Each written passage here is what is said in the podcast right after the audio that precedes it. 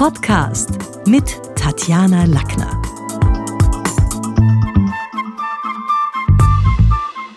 Heute geht es in meinem Podcast um digitale Kommunikation und ihr könnt es schon hören, dieser Podcast klingt ein bisschen anders als meine anderen. Ich bin diesmal nicht in meinem Podcast-Studio, sondern am anderen Ende der Welt in Westaustralien und hoffe, dass es für euch von der Qualität trotzdem in Ordnung ist, um über die Distanz drüber hinweg zu hören.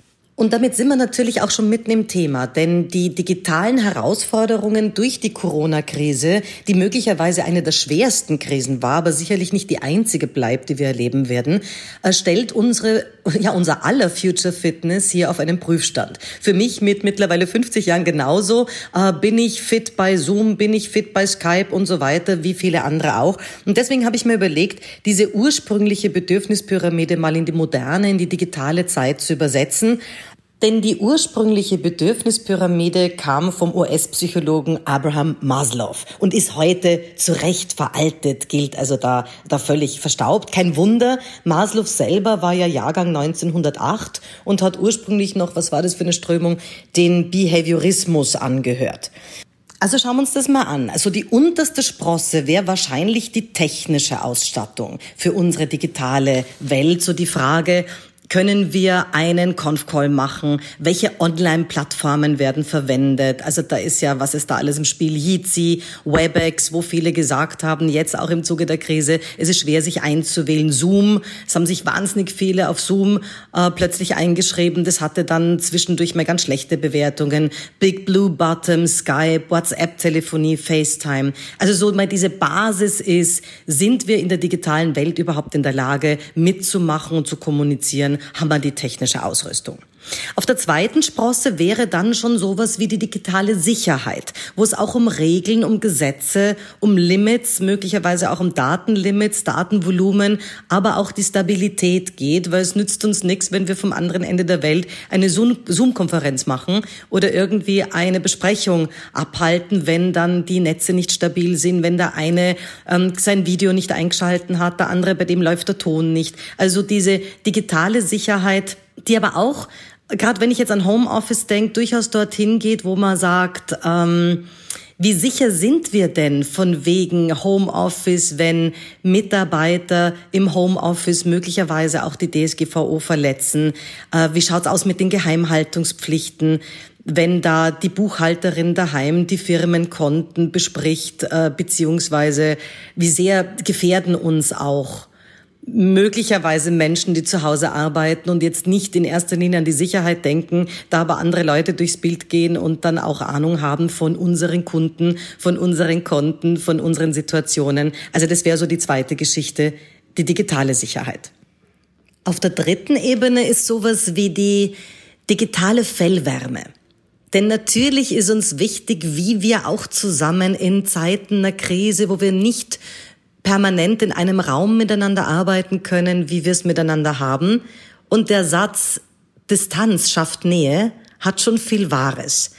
In der Evolution war es ja immer so, dass Menschen sich lieber zusammenrotten in der Krise und versuchen, auch zusammenzurücken. Und ausgerechnet das ist aber jetzt im Fall von Corona ganz klar verboten. Umso wichtiger ist diese soziale Zuwendung, auch für Führungskräfte, Zuversicht für die Mitarbeiter zu schaffen und so den Blick nach vorne zu richten. Also ich habe sehr stark das Gefühl, man sieht ja jetzt durch äh, Homeoffice auch auf Instagram, auf Facebook, in den sozialen Medien bis in die Wohnzimmer der einzelnen Mitarbeiter und Führungskräfte hinein. Und man sieht da schon deutlich mehr auch über die jeweiligen Charakterstrukturen. Also ist da jetzt einer Anhänger des Alarmismus oder noch der Ignoranz, ähm, also nach dem Motto, na geh, alles übertrieben, ist ja gar nicht so wichtig. Also oder jemand, der permanent hier auch äh, Panik schiebt und äh, ja, Verschwörungstheorien anhängt. Also ich finde so diese digitale Fellwärme, wie, wie bestärken wir uns, obwohl wir das nicht physisch und live im gleichen Zimmer machen können, ist ein sehr wichtiger Punkt. Und damit klettern wir eine Sprosse weiter rauf. Da geht's auch schon in Verbindung mit der Fellwärme um die Wertschätzung und natürlich das Statusbedürfnis. Denn wir Menschen sind Statusspieler, wir sind Statustiere, ganz klar. Und das gestaltet sich im Homeoffice völlig anders. Zum einen ist Homeoffice-Arbeit gerade für Führungskräfte auch eine Frage des Vertrauens, ist Vertrauensarbeit. Hier kann man nicht zu so kontrollieren.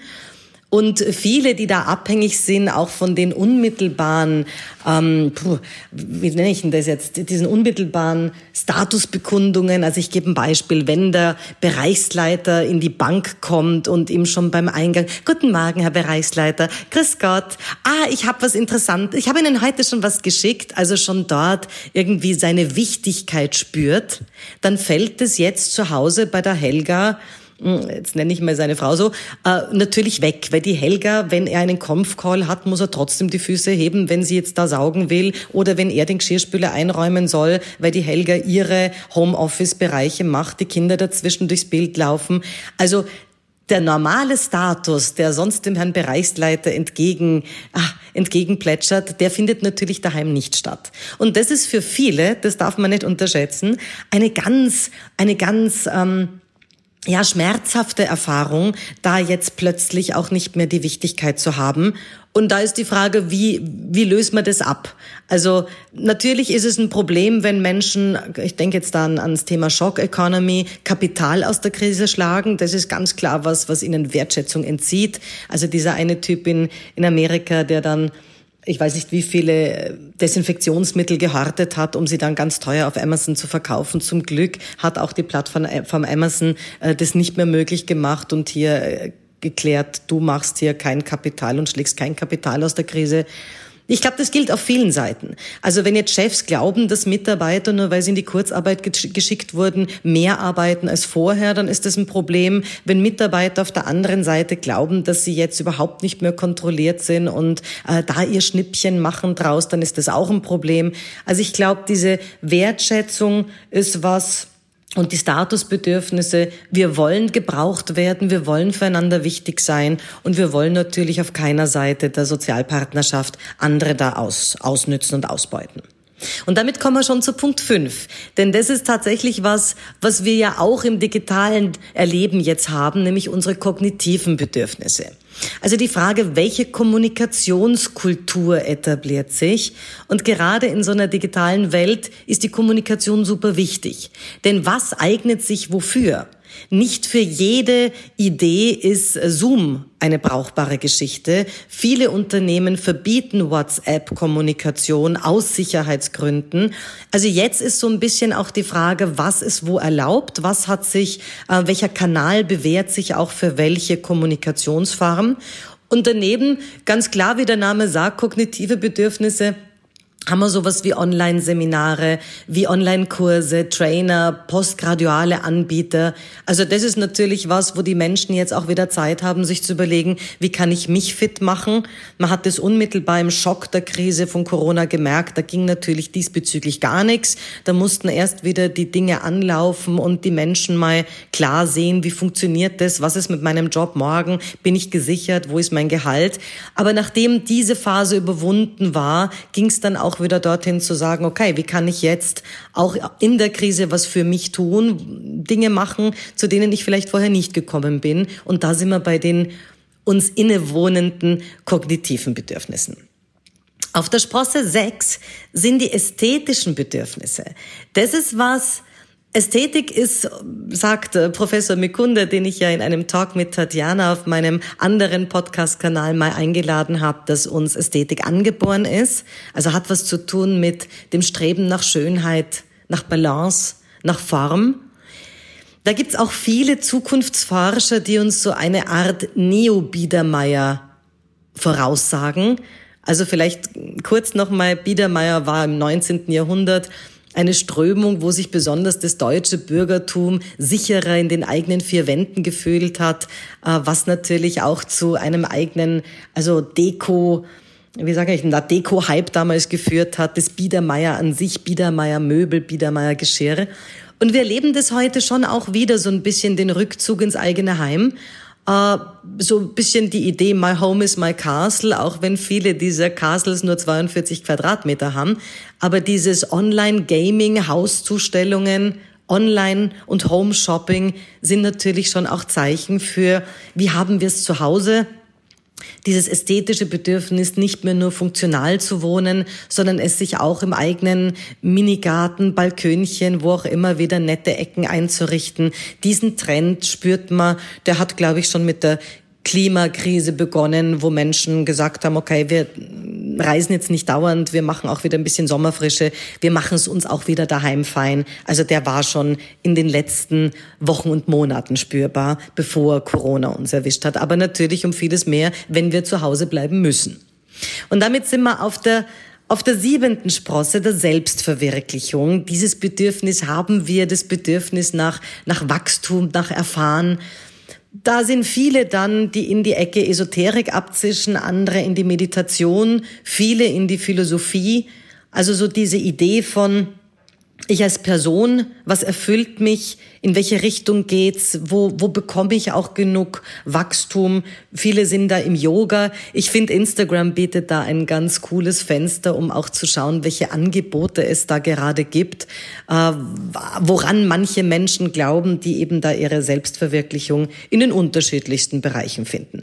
Und wahrscheinlich mit der Selbstverwirklichung gemeinsam schon ein bisschen ja schon ein bisschen verschmelzend geht's für manche, nicht für alle, aber für manche in die Transzendenz.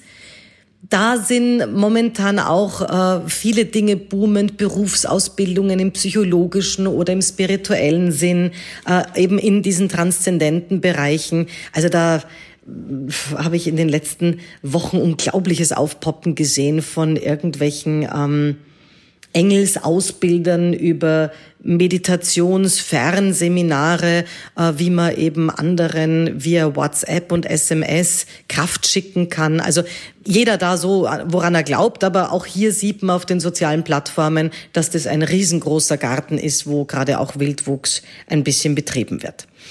Für uns ist wichtig in der Kommunikation, dass, dass es immer darum geht, haben wir den richtigen Kanal, mit unserem Sicherheitsbedürfnis nicht alles preiszugeben, nicht äh, zu viele Infos rauszugeben. Denn also ich habe jetzt in, in den letzten Wochen natürlich viele Führungskräfte gesehen, die sich vom Homeoffice aus melden, mit Tipps, mit irgendwelchen Kurzvideos.